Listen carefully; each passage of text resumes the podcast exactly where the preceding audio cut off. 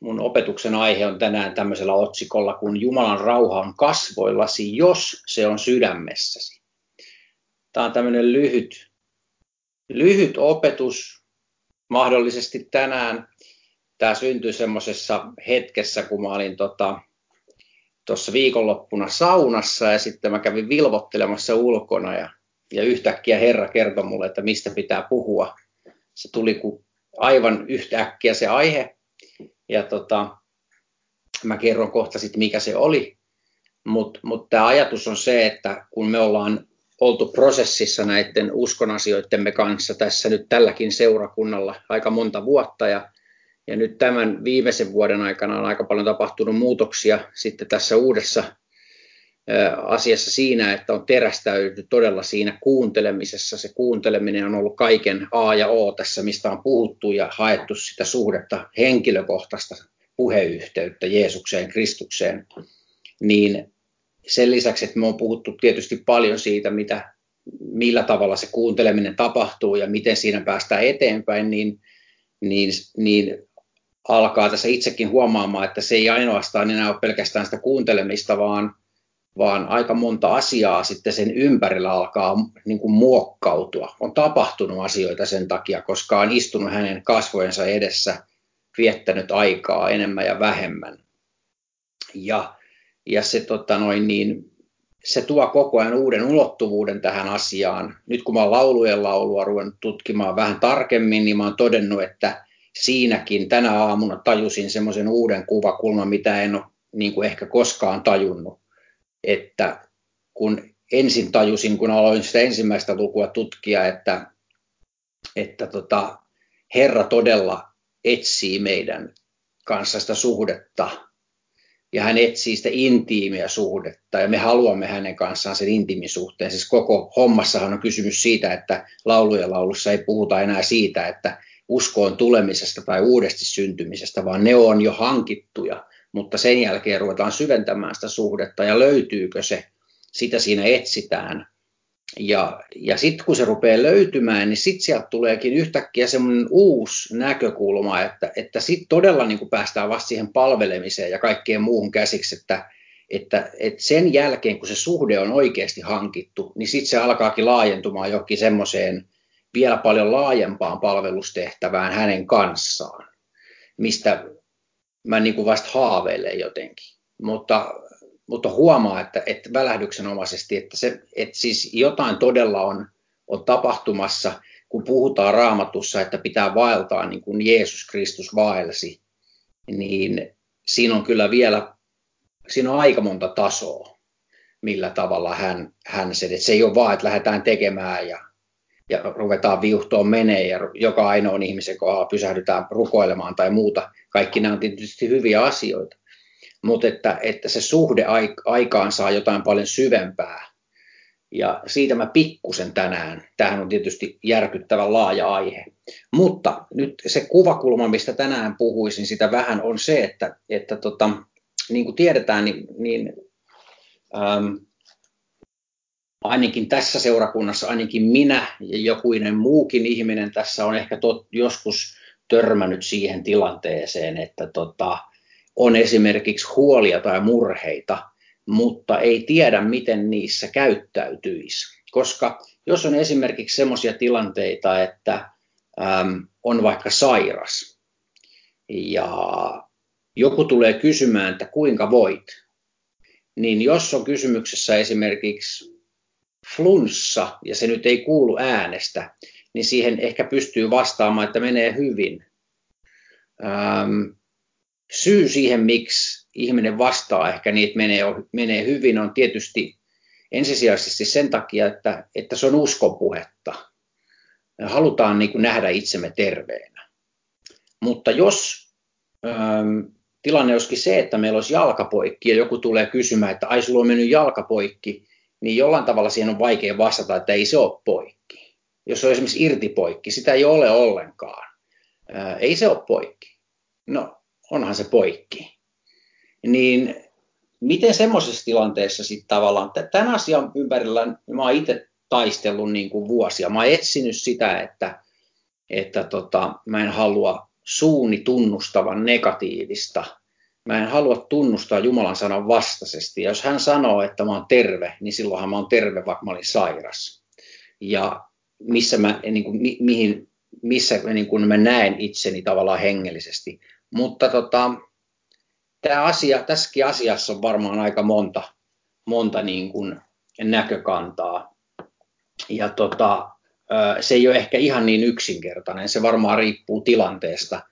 Ja nyt kuitenkin niin, jos ajatellaan esimerkiksi Filippiläiskirjeen neljäs luku, jakeet 6-7, niin siellä sanotaan tällä tavalla, että älkää mistään murehtiko, vaan kaikessa saattakaa pyyntönne rukouksella ja anomisella kiitoksen kanssa Jumalalle tiettäväksi. Ja Jumalan rauha, joka on kaikkea ymmärrystä ylempi, on varjeleva teidän sydämenne ja ajatuksenne Kristuksessa Jeesuksessa. Eli siellä Kristuksessa Jeesuksessa, Jeesuksessa on se rauha. Ja jos se todella se rauha meillä on, niin se kyllä alkaa näkyä myös kasvoilta. Ja jos me ollaan, ollaan hermostuneita sen asian kanssa esimerkiksi, että joku kysyy esimerkiksi minulta, että Ilkka, onko kaikki hyvin, kun mä näytän niin vakavalta, mulla ehkä on joku iso murhe tai huoli, ja mä yritän sanoa siihen, että ei, kun kaikki on hyvin, vaikka ei se ole kaikki hyvin, niin se näkyy mun naamasta. Se näkyy siis ihan varmasti mun naamasta ainakin, en mä teidän naamoista tiedä tai muiden ihmistä, kenellä, kenellä on hyvä pokerinaama.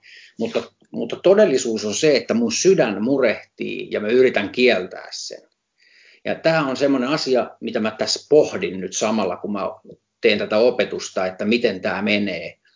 Ja, ja tota, ää, minusta tämä on, on aihe, mikä me on kaikki kohdattu tätä moneen kertaan.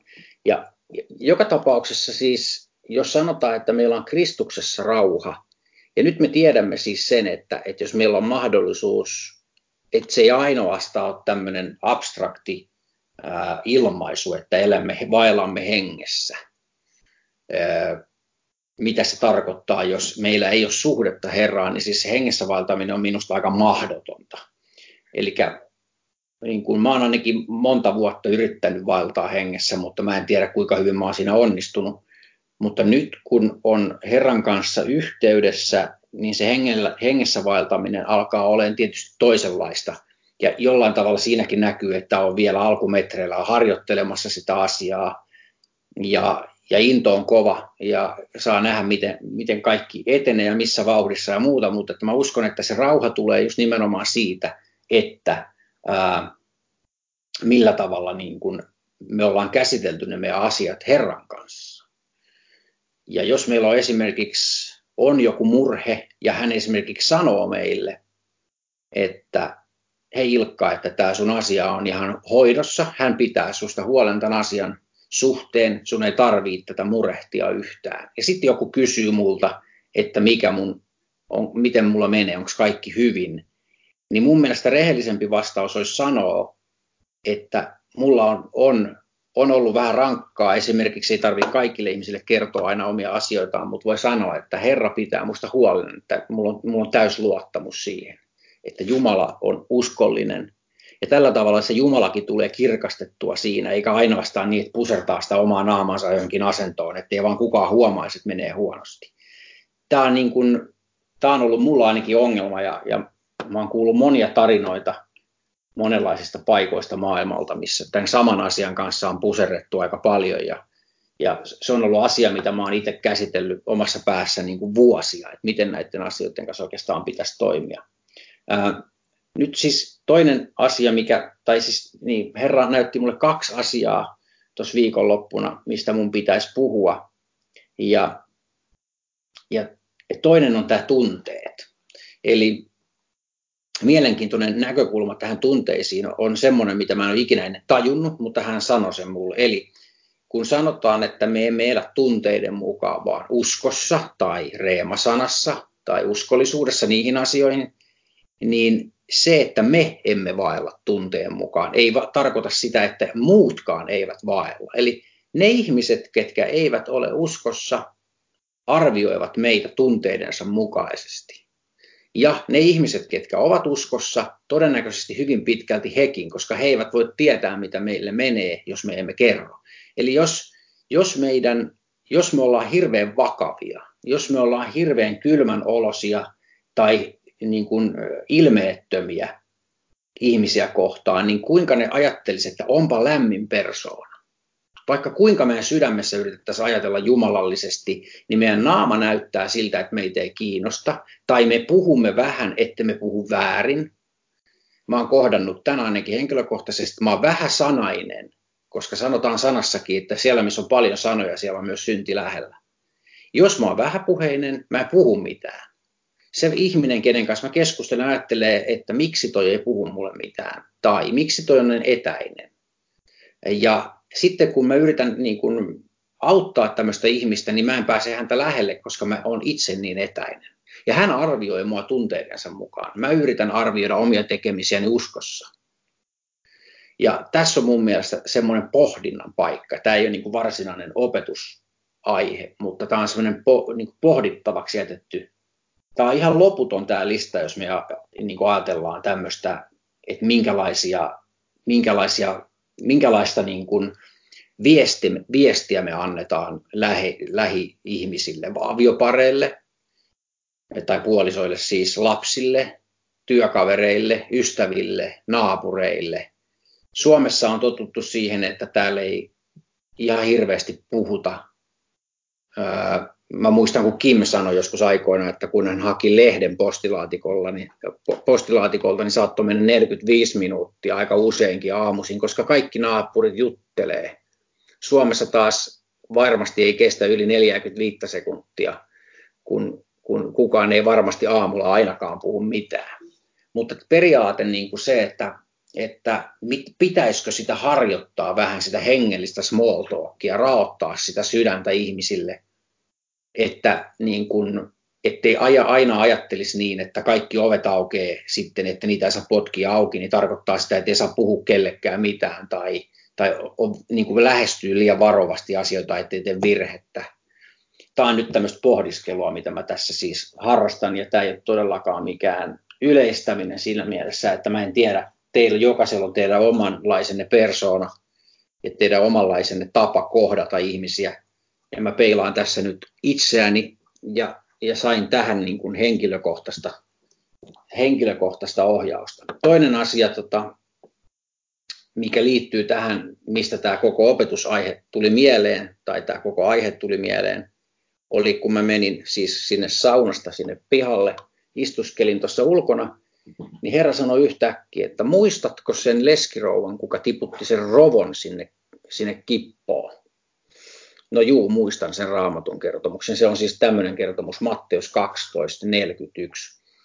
Ja hän, Jeesus siis, istui vastapäätä uhriarkkua ja katseli, kuinka kansa pani rahaa uhriarkkuun. Ja monet rikkaat panivat paljon. Niin tuli köyhä leski ja pani kaksi roppoa, yhteensä muutamia pennejä. Ja hän kutsui opetuslapsensa tykönsä ja sanoi heille, totisesti minä sanon teille, tämä köyhä leski pani enemmän kuin kaikki muut, jotka panivat uhriarkkuun sillä he kaikki panivat liiastaan, mutta tämä pani puutteestaan kaiken, mitä hänellä oli, koko elämisensä. No Herra kysyi multa, että miksi tämä nainen oli leski? En mä tiedä, on mun vastaus. No joo, niin hän sanoikin, että no, et tiedä. No miksi hän on sitten köyhä? No en mä tiedä, miksi hän oli köyhä. No jos Mooseksen lain mukaan eletään, niin eikö siellä sanota ihan selvästi 5. Mooses 15, jos vain kuulet Herraa sinun Jumalasi ääntä ja tarkoin noudatat kaikkia näitä käskyjä, jotka minä tänä päivänä sinulle annan, sillä Herra sinun Jumalasi on siunaava sinua, niin kuin hän on sinulle puhunut, ja sinä lainaat monelle kansalle, mutta sinun ei tarvitse lainaa ottaa, ja sinä vallitset monia kansoja, mutta he eivät vallitse sinua. Köyhyydestä puhutaan, että se on kirous, ja yltäkylläisyydestä puhutaan, että se on siunaus. Tämä leskirouva oli köyhä. Ja Herra kysyi multa, että miten se on mahdollista, että tota, Jeesus näki hänet kuitenkin puhtaana, koska Jeesus huomasi, siis Jeesus tässä, kuka itse mulle puhui, sanoi, että kun hän huomasi tämän naisen puhtauden, hän olisi myös huomannut, jos se nainen olisi pistänyt epäpuhtaasta sydämestään rahaa sinne pottaan, mutta hän laittoi puhtaasta sydämestään. Ja hän oli köyhä. että onko mulla selitystä tähän, kun Mooseksen lain mukaan ihmisen pitäisi olla, niin kuin voida hyvin, jos hän on tehnyt niin kuin Jumala sanoo. Mulla ei ollut tähän vastausta. Ja hän sanoi, että se, miksi siihen tilanteeseen oli tultu ja millä aikataululla, niin sitä mä en tiedä, koska se, mä en näe sitä siitä kirjoituksesta. Mutta se, minkä mä voin nähdä, on se rehellisyys. Ja hän ei peitellyt sitä. Ja, ja Jeesus tarkkaili, siinä on ollut muitakin ihmisiä, ihmiset on käynyt laittamassa sitä. Ja tota, Jeesus on huomannut tämän naisen sydämen, että mitä, mitä tämä nainen laittoi. Joten tämä nainen ei yrittänyt peitellä sitä, että hänellä ei ole paljoa.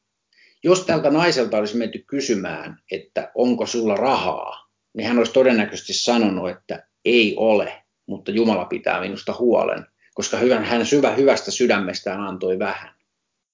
Jos hän olisi sanonut, että hänellä on kaikki hyvin ja, ja, hän, ja näin poispäin, niin, niin se, hän olisi valehdellut, koska hän oli köyhä. Jos hän olisi sanonut, että hän on rikas tai hänellä on minkäännäköisiä rahaongelmia, niin hän olisi valehdellut.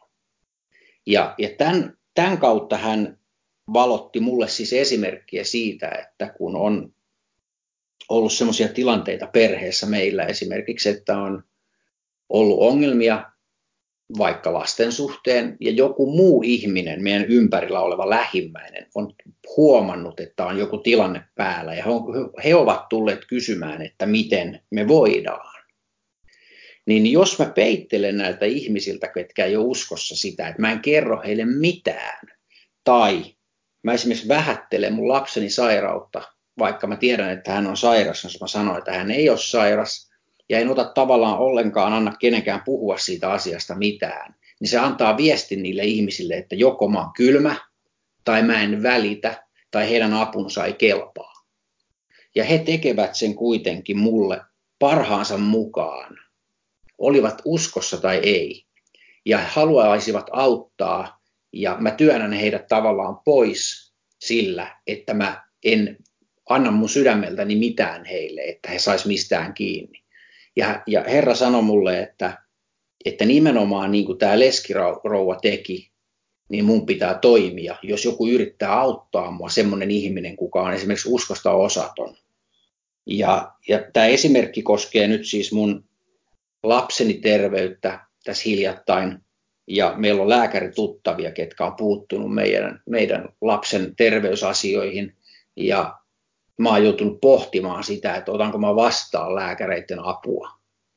Ja tämä oli vastaus, että älä peitä, mutta anna kunnia, kenelle kunnia kuuluu ja, ja, ja onko mulla rauha sydämellä, niin se pitäisi näkyä mun naamasta. Jos mä siis hermoille mun vastauksia ihmisille, ketkä kysyy, mitä mulla menee, niin se osoittaa, että mun sydämessä ei ole rauha. Ja silloin mun pitää mieluummin katsoa peiliin sen asian kanssa ja mennä Herran eteen ja pyytää, että hän auttaa, kun työntää ihmiset ulos.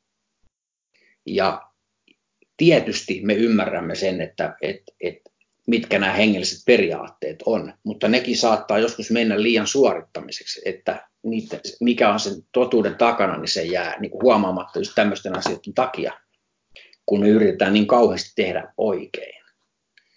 Ähm, siis se, että tietysti se, että onko siellä pankissa rahaa, ei todista, että meillä olisi varallisuutta. Esimerkiksi tämä leskirouvakin.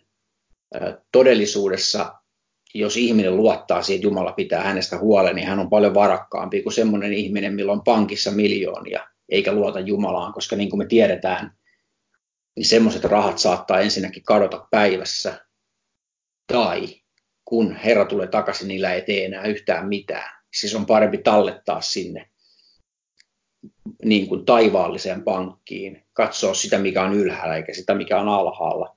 Ja ylipäätään niin kuin kaikissa näissä muissakin asioissa, että jos meillä on ongelmia, niin meidän ei tarvitse yrittää peittää sitä, mutta me voimme antaa kunnia Jumalalle siitä, että hän hoitaa sen asian. Ja nyt siis tullaan nimenomaan siihen pisteeseen tämän, tämän äh, puheen lopuksi, että siis kun me ajatellaan tätä hebrealaiskirjeen 11. luvun jaetta yksi, mutta usko on luja luottamus siihen, mitä toivotaan, ojentautuminen sen mukaan, mikä ei näy.